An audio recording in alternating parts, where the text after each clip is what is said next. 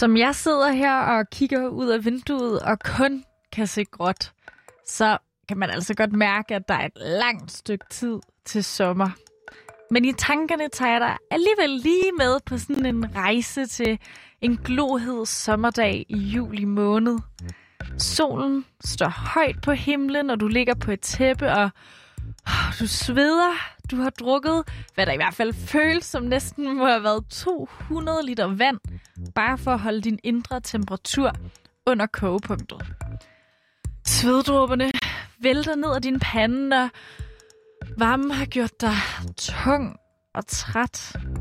En gang imellem kommer der en lille brise. Det hjælper dog ikke så meget, når den her brise selv bare er så varm i luften, at du lige så godt kunne blæse dig selv ind i hovedet med en hårdtør. Du kan næsten ikke holde ud og ligge der og bage mere, så du går indenfor for at tage et glas vand. Og det er jo intet problem. Det gør man jo bare lige. Åben for vandhanen og tag et kæmpe glas dejligt, koldt, rent drikkevand. Men måske bliver det ikke ved på den måde. I fremtiden kan det glas vand måske blive en handelsvare, der bliver så dyr for dig at betale, at du aldrig mere vil tage en eneste dråbe for givet. Og så er det altså slut med at lade vandet løbe, til det er koldt.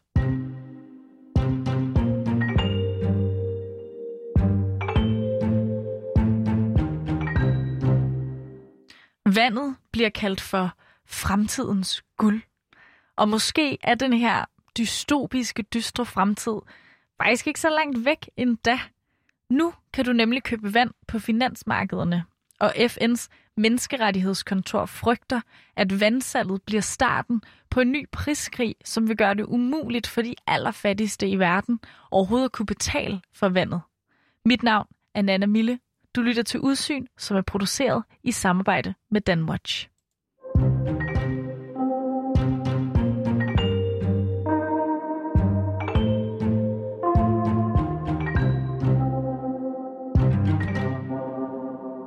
Mennesker kan ikke overleve mere end tre dage uden vand. Så det er en ressource, som er, er vigtig, at alle har adgang til. Men selvom at det bogstaveligt talt er livsnødvendigt, så er det ikke sikkert, at alle mennesker kan få adgang til vand i fremtiden. En forretningsver- for forretningsverdenen har nemlig fået øjnene op for at bruge det blå guld som handelsvare. Det fortæller Emilie Eggeberg, som er journalist hos Danwatch, og hun har altså sat sig godt ind i sagen. Jamen det handler om, at øh, kort før jul, så blev det muligt at købe og sælge vand på finansmarkederne. Helt konkret, så er der en øh, børs i Chicago, der øh, udsteder nogle værdipapirer, hvor man så aftaler at købe en bestemt mængde vand. Hvor meget vand køber man så i gang? Hver kontrakt tilsvarer en øh, øh, altså en amerikansk acre, men det, det svarer cirka til en, øh, til en dansk fodboldbane, som er fyldt 30 cm.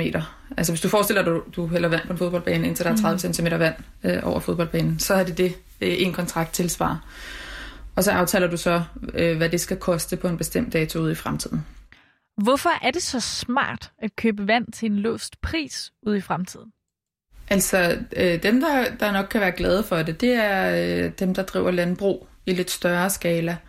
Fordi når du har steder, hvor vandet er, er øh, privatiseret, bliver du jo sårbar, hvis prisen lige pludselig forandrer sig enormt meget. Altså hvis du har er afhængig af en masse vand, og så prisen lige pludselig stiger. Så det er sådan en måde, du kan ligesom sikre dig mod prisstigninger, fordi så har du aftalt en pris ude i fremtiden, og så ved du, at det er det, du kan købe vandet for. Okay, back up. Det der, Emilie lige nævner med privatisering af vand, det kræver måske lige en lille forklaring. Det handler om, at nogle steder i verden, blandt andet i Kalifornien, hvor det her salg af vand til finansmarkedet overhovedet kommer fra, i hele den stat kan vand faktisk købes for penge af dem, der byder højst. Det kan jo være lidt svært at forstå, når man sidder i Danmark, for der er der jo ikke noget marked for vand. Altså vi åbner vandhanen, og så prøver vi så meget, så meget vand, vi vil. Altså vi betaler noget for at få det leveret og få det renset, men, men vandet i sig selv er der ikke nogen pris på. Øh, men der er nogle få steder i verden. Altså Chile er kendt for at være det sted, hvor vand først blev privatiseret. Øh, så er der Kalifornien i USA, og der har der været øh, nogle kæmpe store øh, tørkeproblemer. Og der har været rigtig meget kamp om vandet. For eksempel har der været sådan en sag mellem Nestlé, som gerne vil hente vand ud til, til at kunne sælge det som vand på flaske, versus befolkningen, der gerne vil bruge vandet selv. Og kampen om vandet mellem private folk og virksomhederne har i den grad også været et problem for chilenerne. Danwatch har talt med et chilensk par, som kommer fra et område, hvor det, man lever af, er at gro avocadoer. De er blevet ramt af tørke, og for dem er der aldrig vand nok. Ahora, para allá estaba el río, teníamos agua en abundancia. Después ya cuando no empezó a llover, llegaron los... Nu er vandet tørret ud. Vi må bruge det vand, der kommer i vandtanke.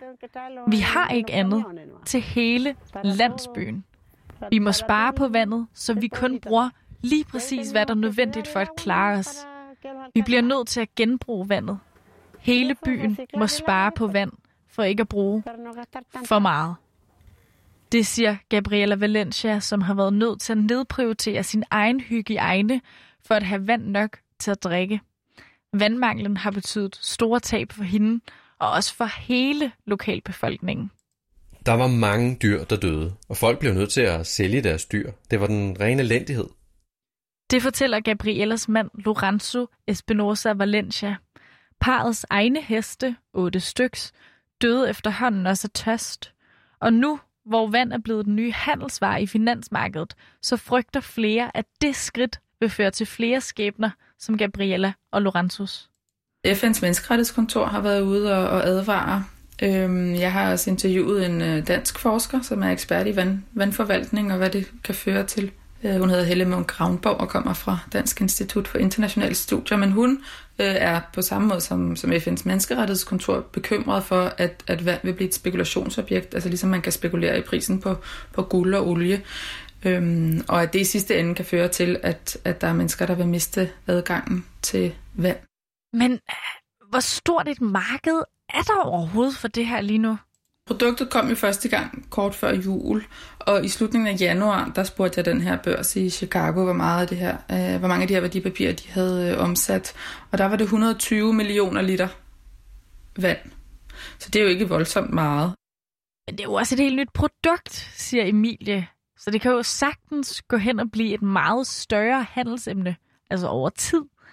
Og herhjemme, der er det heller ikke alle, der er helt afvisende over for den her idé om at købe vand ind.